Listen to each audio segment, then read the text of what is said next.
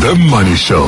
The markets. An important story on MoneyWeb today. Uh, Barloworld's first black female chair in its 118 year history survived in the job for just a year. Uh, the company last week announced that Neo Dongwana uh, was retiring um, and she'd be going in May. And it's because the firm's AGM refused to back her 1.6 million rand paycheck. And it's the first time ever that remuneration for a non-executive director on the JSE has failed to secure the necessary backing from shareholders.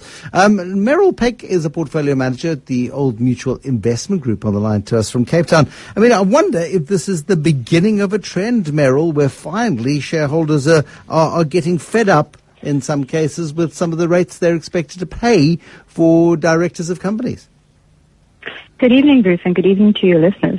Um, I think we've seen a, trend growing trend over the last um, decade, and perhaps it's accelerated in, in, in, more recent times, of scrutiny both um, of executive remuneration, but also um, board fees. And, you know, right rightly so.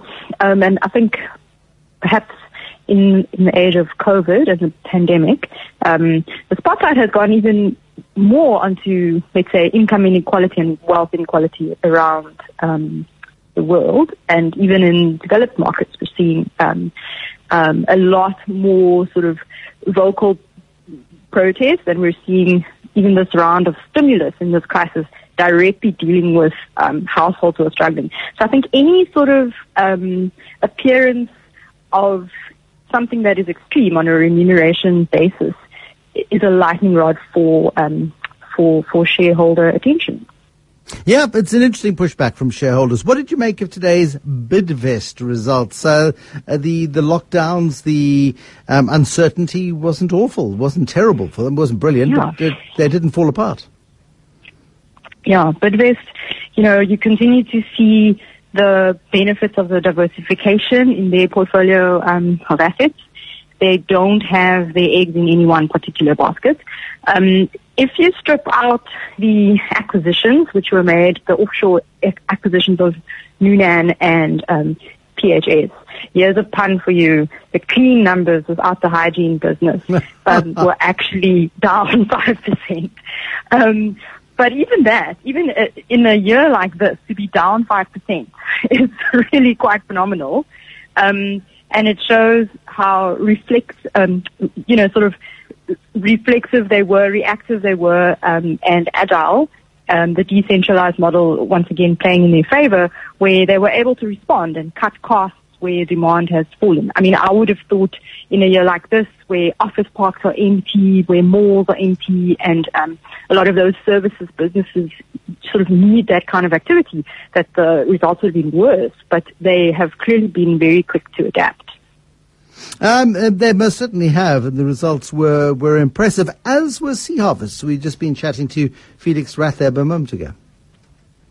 Yes, absolutely. So again, seeing um, the defensive sort of food producers, food retail sector performing very well during the pandemic.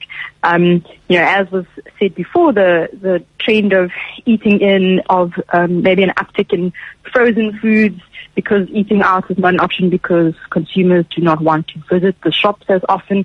So many trends playing um, in their favor.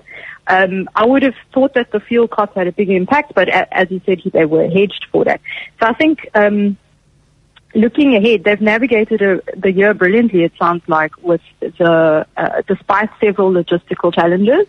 So I think looking ahead, we'd have to see how strong um, demand will remain if people do start um, um, going back to some of their previous consumption patterns.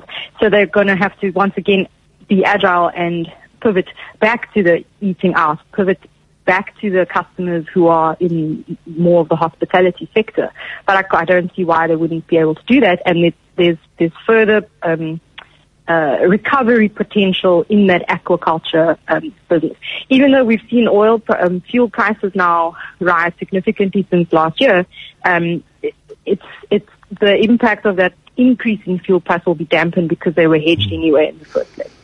Uh, and then finally, just a quick look at Hyprop. I mean, you are a, an expert in the retail industry. Hyprop, the owner of uh, lots of shopping centres and other property assets. Um, they seem to be taking some very aggressive steps um, to get themselves uh, into into fighting shape.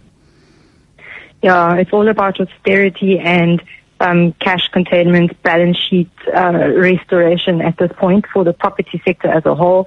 I mean, Hyprop being one of the better um, positioned ones.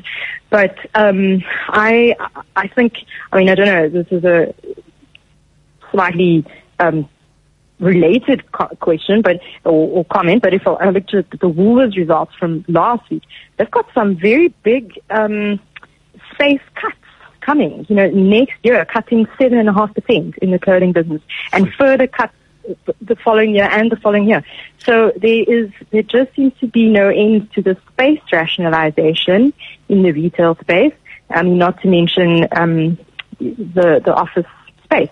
So I think there's there's still um, ongoing disruption to the, the final picture for retail demand, um, retail real estate demand. Um, and I don't think we've seen that that market just moves very slowly, you know, because they only renegotiate about 20% of leases every year. So there could still be several years of that to come. They are trying to rationalize the portfolio, but the question is who is going to buy? It's not a great market to be offloading assets, you know, and, and, and trying to realize value. Meryl Pick, thank you, Portfolio Manager at the Old Mutual Investment Group.